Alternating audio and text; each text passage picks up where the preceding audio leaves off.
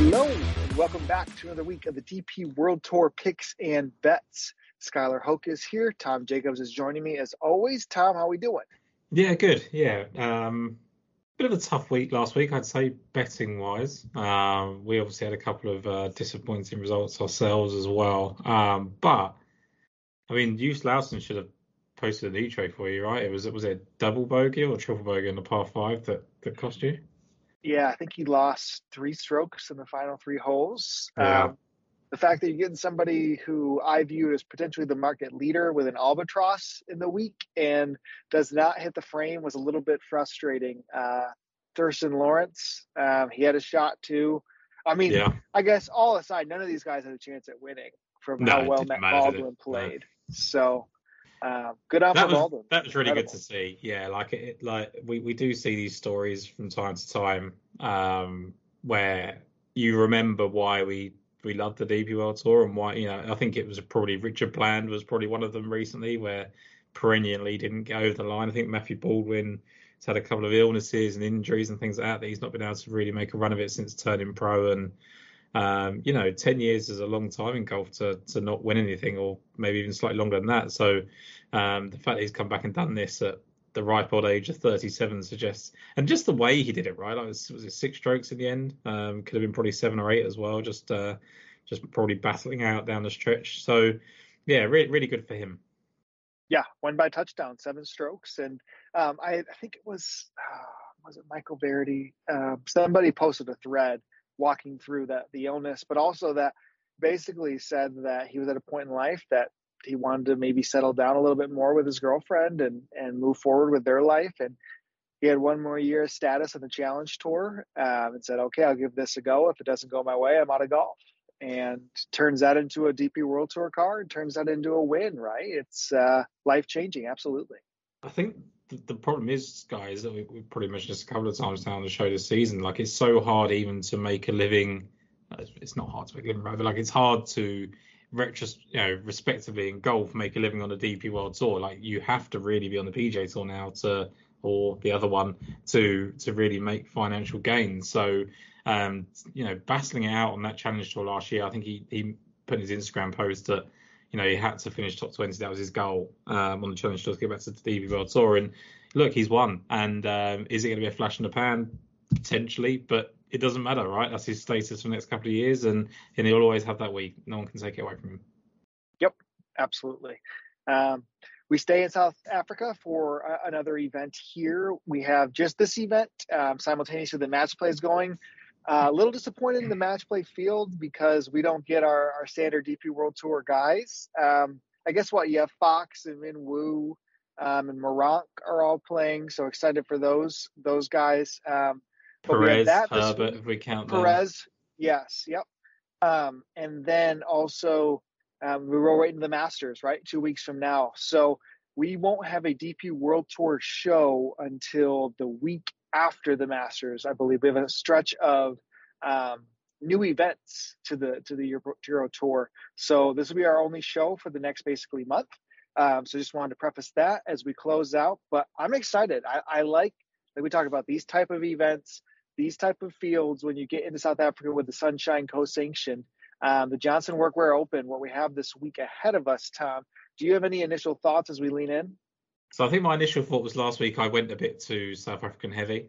Uh, would be the first thing I'd say. I think I was just so keen on like because it was a links event in South Africa where they'd all played before um, a couple of times really. I just I just felt like they would have that advantage. They didn't, and I think this time I've kind of diversified on that sort of respond. Know, responded to what I did last week by by picking some more you know European type players um, because I certainly think it's a more resort style course. It's another Jack Nicklaus course. I think it's another resort course that's got some water on it, but I don't think it's really going to be much of a you know difficulty. It's got bunkers everywhere, but uh, last year, Shaun Norris won at 25 under uh, the Steyn City Championship, which was hosted here. So it's going to be a low scoring affair, a bit more of a resort course. I, I typically think of something like a Ras Al Khaimah type of championship event um, as something that we could probably expect this week. And yes, there may be a little bit of South African um, flair to it, if you like, but overall, I think it's just going to be one of those kind of resort courses.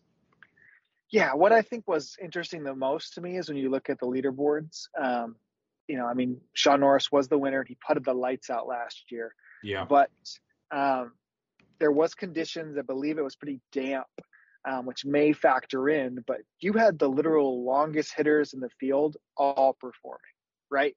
Burmester, Matti Schmid, Tapio. Um, you had Thriston Lawrence was decent. You had Wilco up there.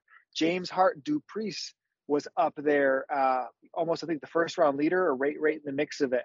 I mean, Nicholas Norgard Muller also played well. Like anybody who could whack it had a shot here. Now, that's still the angle I'm leaning um, this week for me, at least. It's kind of a tiebreaker, guys. I'm attacking.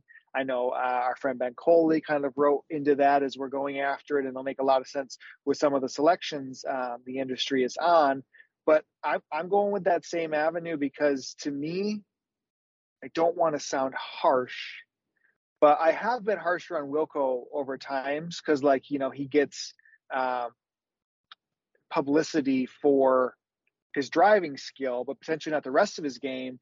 And if he's able to show up at courses along with James Hart du Preez, who is somebody who is of lesser skill than Wilco, um, that is such an angle, in my opinion, when you get those two up there both playing well because it's not typical weeks that we're seeing them on the leaderboards. Yeah, I think I think that's to your point. Like I think with with someone like uh, Nienaber, you, you expect him to be there more often than he is, and he hasn't found a consistently he should. But certainly with du Preez, there's a certain level of there's a certain type of event that he can excel in, um, and you know when he does, it, it's very obvious as to why. So um, yeah, I don't think there's anything wrong with going with that with that strategy. I think certainly the, the only evidence we have so far is that that's the way we should go. I think the only slight reservation I would have is that it's only one year, so we don't have um, too much to go on, and that's why I've kind of devised about it a little bit. But I certainly agree that based on what we know, and that's all we can go with, that the longer hitters should prosper. Yeah, yep, absolutely. Uh, we're going to kind of I don't want to say sprint, but we'll have a quicker show today walking through um, selections. And I'll make sure to give a shout out to all of those that use our uh, audio formats.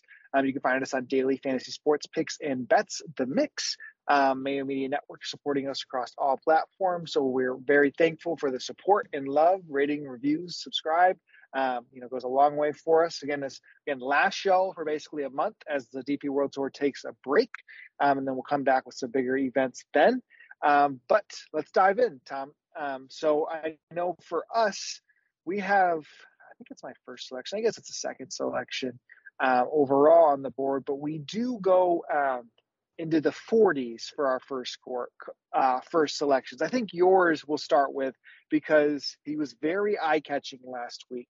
Um, just been a, a, steady golfer as can be over the last year, right? Um, yeah. So, so why you you landed here with your first pick?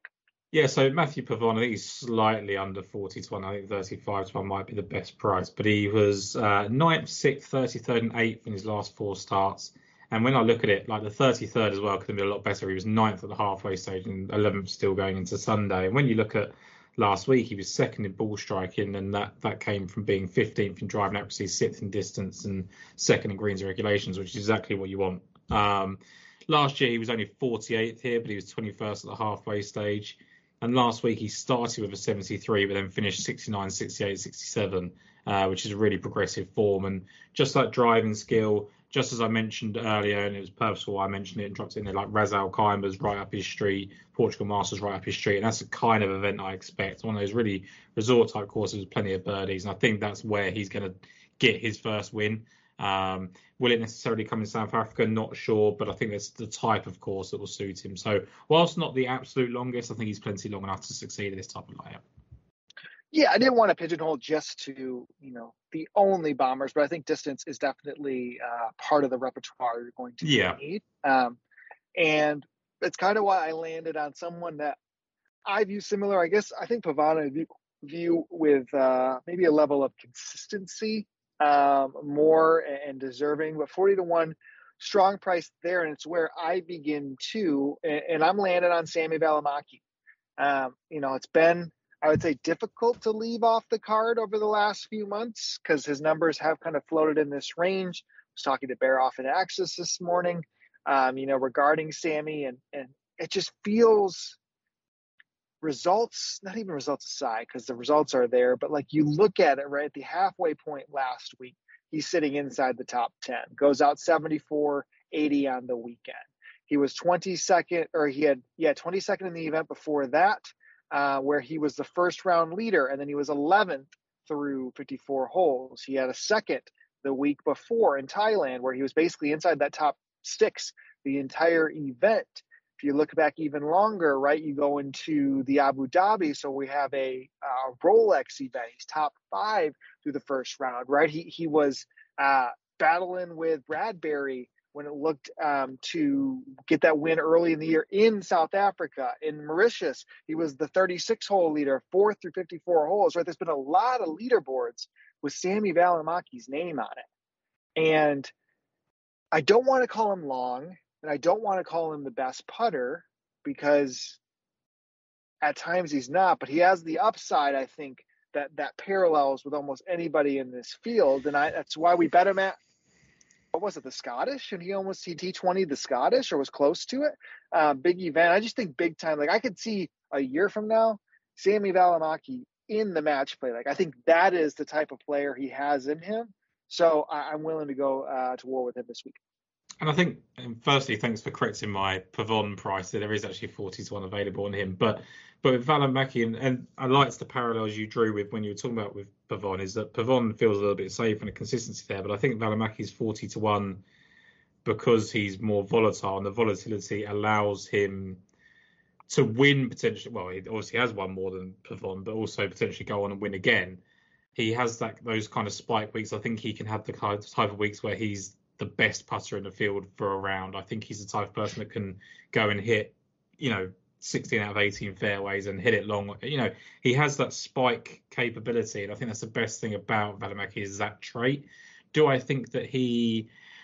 I think he was maybe slightly overrated before because of the couple of early wins that he got, and it's taken him some time to figure out. But by the same token, we've seen with Kurt Kitayama what those two early wins on the DP World Tour can do when you get into the hunt um, at the PGA Tour. Um, you know, at, you know, at, any point, he could very easily go to a match play and go and win three, four matches um, because he's that type of streaky player. So I do like Valimaki. I do think it's a good course for him. Uh, I think he was was he 16th here last year if I remember right, or yes. something around that. Um, so yeah, 16th, which I think is absolutely fine and and something good to build on this year because I think he's playing better this time around. Definitely excited uh, for him and very excited for our next selection. I think this one seems to be on a handful of betting cards already today, and I think it makes so much sense that Tom McKibben is ready for a breakthrough. Um, big opportunity here, big driver. Um, sell us even more on him. Yeah, so for me with with Tom McKibben, where has he played the best this season? It's been in South Africa. I think we maybe referenced it last week. Certainly did on the on the Lost Words things. That that's just where he's played his best golf so far. And although he wasn't on our betting cards last week, and although nothing actually came of it in the sense that like we we feel like we missed out because he didn't place, I do think he's more than capable of doing so. And I just think having that wide open layout because he is a probably a longer hitter than he's maybe given credit for at the moment, um, and it's certainly a strength of his game he always gets the kind of comparisons to Rory McIlroy because of where he's from and the golf course he's coming from. And I don't think we should necessarily be carried away like that. But by the same token, like they, they draw a lot of parallels in terms of their um, starts their careers, and, and he's so young and he's shown that he's a little bit green at times. But I think that kind of schooling on the Challenge Tour last week, uh, last year was great, um, and I think the consistency that he showed in South Africa at the start of the season is why I want to go back to him after showing a bit of life again last week. 98th at the first round last week, finishes 18th, mm-hmm. 65 in round two, right? You sprinkle in a 25th the week before um, at Kenya, which I didn't think was the best golf course for him. He was first round leader, right, four events ago um, in Singapore. He was fourth going into the final round. He's just had a lot. It's hard to build a puzzle for these guys, right? Everything's not just so straightforward all of the time. Yeah. And like when you're able to pick out those upside and similar to what we said with Valimaki, I just think McKibben uh, possesses that immensely. Um, and that's no shocker to some, and, and, maybe others you might not get that 45 to 1 as low of a price there, um, is what it is. But um, totally understanding of there, and I don't want to miss that that opportunity. Yeah, I, th- um, I, think people have been put off because like he was some really big prices to start off with, especially last season. I think we were touting like 300 or and things like that. But he's got that bank, he's got that experience from last year now. He's got the four or five events in South Africa and Kenya this season now that we know this kind of suits him. So I think we just learned so much more about him. And I actually think one, he's already ready to win, and two, um, the upside is so much worth the 45 to 1 price prices available. That's my first podcast, Nice. I apologize. I love it. yeah. um, but yes, I agree. Now, I, I jump, and I believe we both. When's yours? You're going 55 here, so I'll, I'll hit on a couple golfers. Like Thriston was opening in the numbers. He was like 45s at openings down to 35s. Shorter than last week, probably still maybe in that same consideration of okay, you just you know, he, he might be a different tier of a golfer than, than some of these other guys. Um, I don't know. I was disappointed didn't kick on late, but 66s felt so nice last week that if I if it was 66s again, I'm 100% going back to him. But I was okay skipping this week.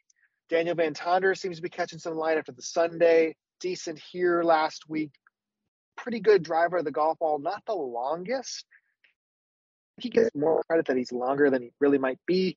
But I mean, also he hasn't hit the board near as much as like like it kind of transitioned to Thriston being that guy when it was DVT in the past. Um, so I, I can absolutely see the argument. I had to whittle the card down to some, so I skipped him.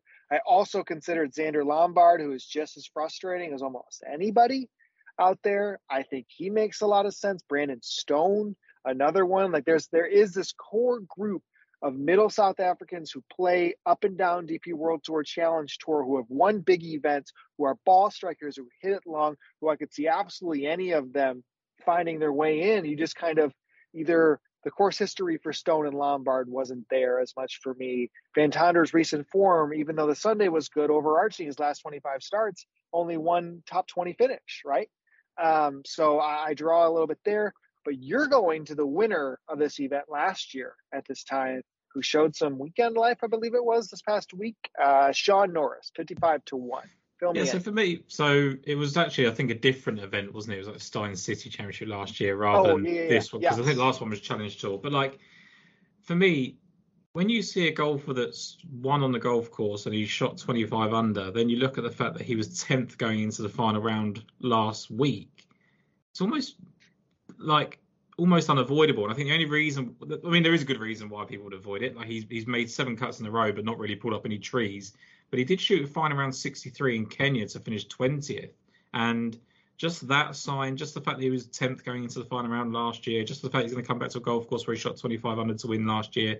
I know he was a bit fortunate. I know Dean Burmester basically threw away the event last year, but for me, Norris at kind of 55 to one knowing what he can do on his golf course and knowing the fact that he's won so many times at you know different levels like in Japan in Asia and we, we've seen so many times recently that Japan form is so good um, yes it would be his first DP World Tour win but he's probably won in better fields than than some of these anyway so to me Shaun Norris at 55 to 1 knowing that he's got a little bit of form at the moment um, in patches and likes the golf course I thought was good value yeah totally totally makes sense uh, how deep? I think you're 66s, right? For your last yeah. one. I, am going to talk two through it here uh, for me and kind of, I guess, pair them in some ways. Um, if I mention McKibben's 54 hole flurry of a finish, there was nobody's that was better, uh, I guess, outside of Baldwin than uh, Jaco Ahlers. 78 in the opening round, 127, shoots 64, 68, 68 to climb into a third place podium finish last week. Um, so you look at that, and then you're able to look at what he did at this course last year.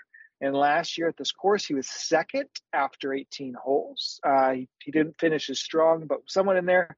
He was 12th at his last event at the halfway point before weekend round, kind of throw it away. Um, an 80 to 1 for him. Again, it's hard. Sunshine Tour actually has driving distance data. He is middle of the pack, but he was playing um, all of these uh, like international series events, right? Um, he was playing, I think he played, I guess, I think four of them.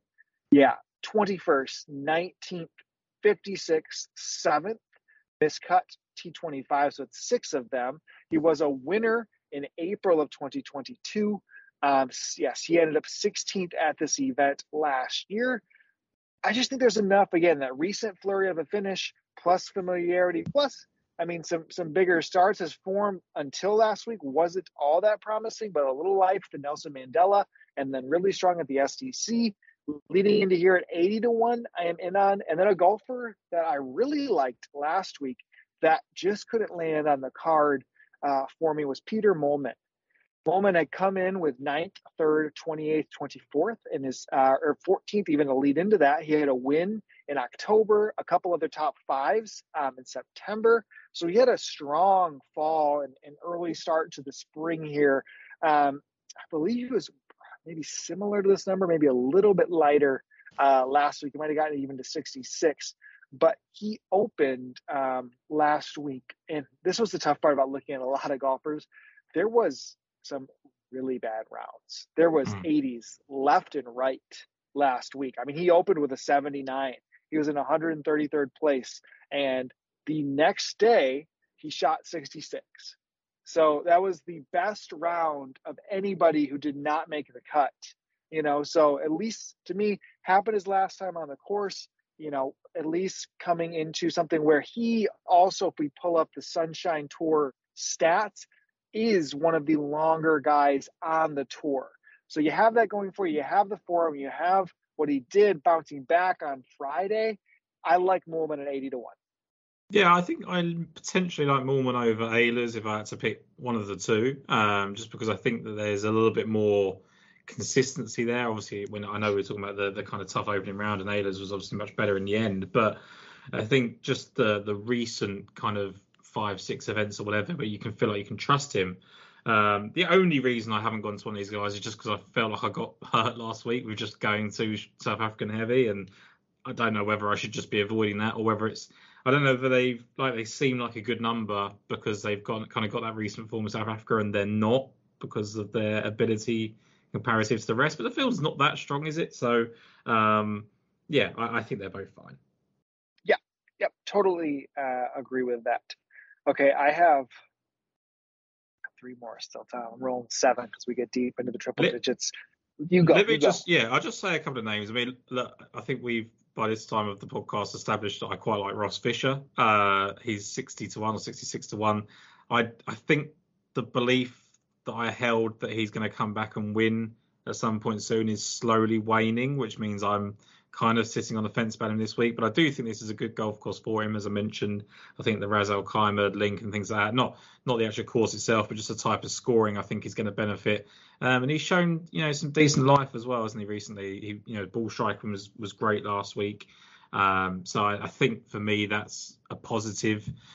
Do I think that maybe eighth or ninth is potentially his ceiling, yes, which is why I'm a little bit concerned and, and potentially won't play him. And then the other one I, I just kind of looked at, I just think maybe is better suited is kind of first round leader market.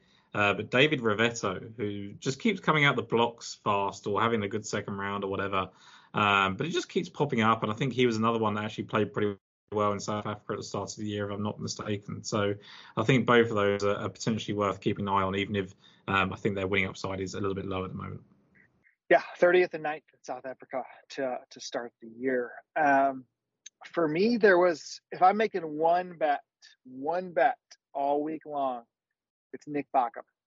Nick Bachem is 125 to one. Um, I would say he is the longest of the bunch, or the best driver of the graduating class from the Challenge Tour. Um, and he was finally able to break through with a top 20, his first one um, this past week. And that was after being inside the top five at the Magical Kenya Open halfway point. So, you know, we've talked about Bachem on the show in the past. Um, he won, what was it, three events as an amateur um, on the Pro Golf Tour. Uh, yeah, I believe it was three. And then kicked on through the, the Challenge Tour um, and was able to get his card to come up think he's the best driver of the bunch. He hits it a mile. He's starting to round into four when he's triple digits.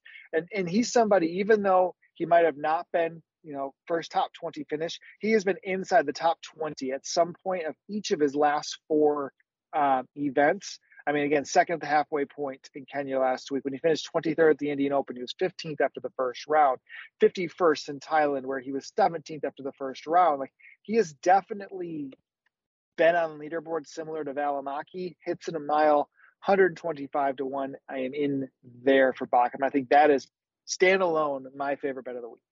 Yeah, I think it's very much the same as what I just said about Ravetto. Like he keeps flashing certain rounds, and he has the skill set that you desire, right? I think I was initially put off by his slow start in South Africa start year. Like if you remember back to the start of the season, like he did struggle, but maybe he was just not in form. He hadn't really got over the kind of break from the Challenge Tour or whatever. Um, maybe just the the kind of newness of the DP World Tour caught him out, right? Whereas now he seems to have settled to your point, first top 20 last week. Can he now go right? Well, I, I belong here now because the top 20 finish is still pretty. I don't want to say momentous, right? But it's still a big deal when you're in your first season or, or first for a while. So I think that we shouldn't underplay his top 20 last week and we shouldn't underplay his core suitability. Like he fits perfectly to what we project is going to be the kind of style of play. So I agree with Bachem. I actually think it's worth going to Bachem over the, the two guys previously, and certainly over people like uh, and uh, Fisher that I kind of flagged there. Yeah, I, um, I do remember he, we profiled him for the year and then didn't bet him in the first South Africa event, and he was second uh, in that first round to Bradbury. Uh, I was like, oh gosh, here we go. You know, start of the season, guy that we were high end, didn't bet on first event you know, is gonna gonna win, um, and just kind of fall off until I love the signs last week. All right, two long shots as we close ourselves out here. First one, Ruan Korb. Um, so Ruan Korb um, is, if you look at again, this is kind of a sunshine only kind of player. 29, I guess challenge tour, 29 years old for Ruan Korb. Last time out, uh, 47th at the SDC. Prior to that, he was eighth on the Sunshine Tour, miscut, and then a T10. So comes into that, and then if you look at it, a Sunshine Tour, because he played the first four events in the DP World Tour, miscut, miscut, miscut, 66. He had closed his year eighth, 12th, sixth in a victory um, in October. So a strong fall for him um, to his name and his career. He does have two professional wins, um, both of them being here in South Africa on the Sunshine Tour. Um, and he, he does hit it a mile. If you looked up those stats, he is ninth on the Sunshine Tour in distance. Uh, and then last week, if you looked at that form for Ruan Korb, um, he was uh, so it was 47th, but he was 16th after the first round. He was 19th after 54 holes. So I think you can even go out to a top 20 with somebody like Ruan Korb here, um, who showed some life last week and has shown that incoming form um, on the Sunshine Tour. That's one for me. That's 250 to one. And the last one is Joshua Lee. Joshua Lee was a Q school grad, um, 500 to one for Joshua Lee. And he really, uh, he's an American golfer um, and didn't really get on my radar actually till we mentioned Ben Coley earlier in the show, but Coley tipped him at a thousand to one in South Africa. Um, and mentioned kind of his driving, mentioned that he played well his best event, and it was his first made cut was uh, here in South Africa. It was a harder test. That's the only worry. I mean, not the only worry. He's 500 to one, but you know, one of the things that makes me at least think about it, right, is you know, it was a top 20. He was 17th at the Alfred Dunhill Championship. Outside of that, he has not finished inside the top 40 anywhere else. But you can see, big hitter as an amateur. He had a good kind of um, like prowess from his driver standpoint. Um, he cut his teeth in Latin America for a long time before he made his way over here. Wasn't a bad amateur overall. Um, and he really showed out uh, off the tee plus tee to green. And, and again, statistics are getting a little it's, it's frustrating because the game of golf is progressing so much, but we're falling so far behind on the DP World Tour. I don't even know if we can trust these caddies number. John Catlin looks like I'm sorry to accuse you, but it looks like you're on steroids the last two weeks because he's top 10 in driving distance when the guy was never sniffing that. So it's really frustrating as we we're losing shot shot link at courses, right? These stats are, are caddy generated, so it's been tough. But from what we know of Josh Lee, he can bomb it, has showed some success in South Africa. And his last time out popped really strong in two rounds, tee to green specifically. 500 to 1, you get that out to a top 20. Um, I like that a lot. Yeah, absolutely. And I think to your point about the stats, that's why I'm kind of over the last few weeks lent towards ball striking, just because you can't. I mean, unless they're outright lying, you can't get whether they hit a fairway or a green wrong, right? So if I know they're hitting greens regulation percentage and fairway percentage, I know they're hitting it accurately. Um, and the driving distance is obviously a plus. So I imagine uh, some of them maybe converting meters and yardages wrong and, th- and yards wrong and things like that. But um, you know, yeah, it is frustrating on that note, and and that's probably why I'm finding it a little bit difficult at the moment uh, in terms of DP World Tour selections. But um, don't know what my excuse is on the PGA Tour. But um, yeah, I, I, think you're right, and I think that the couple of people that you flagged there. Uh, certainly in a field like this, I mean, I know we didn't. Ha- I think we had one per- one South African in the top eight last week, but um, I, I, certainly think that there's opportunity to do it. And just because I'm abandoning the ship in terms of people that play well on the Sunshine Tour doesn't mean uh, others should. So um, interesting to see how the week unfolds. Yeah, absolutely. No, very excited. I'll probably end up being first round leader on some of those guys too that we have seen. Because to your point, like a Ravetto and these types, a lot of them have been 18 holes, maybe even nine holes where they pop up and they can't get carried over on the back nine. But I still believe there's so much, I guess, fluidness between the tours at this at this when we have the field strengths of it is. Um, I, I love these weeks. It's it's it's tough without ShotLink because that's how I love to sweat. Uh, I'm assuming yeah. we don't have it this week since we didn't last week. Um, but uh, that's just my favorite way of sweating golf. I know it might be hmm. weird to some, but I uh, love to trace it. Uh, but I, with all else aside, it's a big betting opportunity. We didn't have it for Bradbury in the fall. We were on these guys, right? I think we definitely can take advantage of opportunities. And I mean, there's long shots out there you know, our, our, best loss for words. We'll go into a little bit deeper with Bradley Todd on it too, and Jason. I mean, there's always ample opportunity on this tour. Yeah, and I think I think for me, one of the things that's maybe being underplayed that obviously you've flagged up at the start of the show is that this is the, the last event for a while on DP World Tour. It's the last event in South Africa. Um, is it until the end of the season? Maybe is the last event in South. Africa? I think you got Nedbank right at the end of the season, but it's the last South African event for a very long time. It's the last event full stop for a, a month. So these players, I don't think that can be underestimated. Like the Tom McKibbins of this world and the Pavons and that, that, that are in good form, Samuel Valimaki. This is their last opportunity to show out for a little while. That maybe that just gives me the extra sense of like, okay, they've kind of poodled along in Asia and things like that. First South African event hasn't gone their way. Now they need to hit the form. Now they need to get the win. Um, and I certainly think of all the people that we've kind of spoken about um, at the start of the season and people that we've flagged as ones to watch, Tom McKibbin for me is a person I wouldn't want to miss out on. So I'm glad that we both aligned on him this week. Um, and hopefully he gets that win. Absolutely. All right, let's run through it one more time. Tom, close out here. Betting card, top to bottom.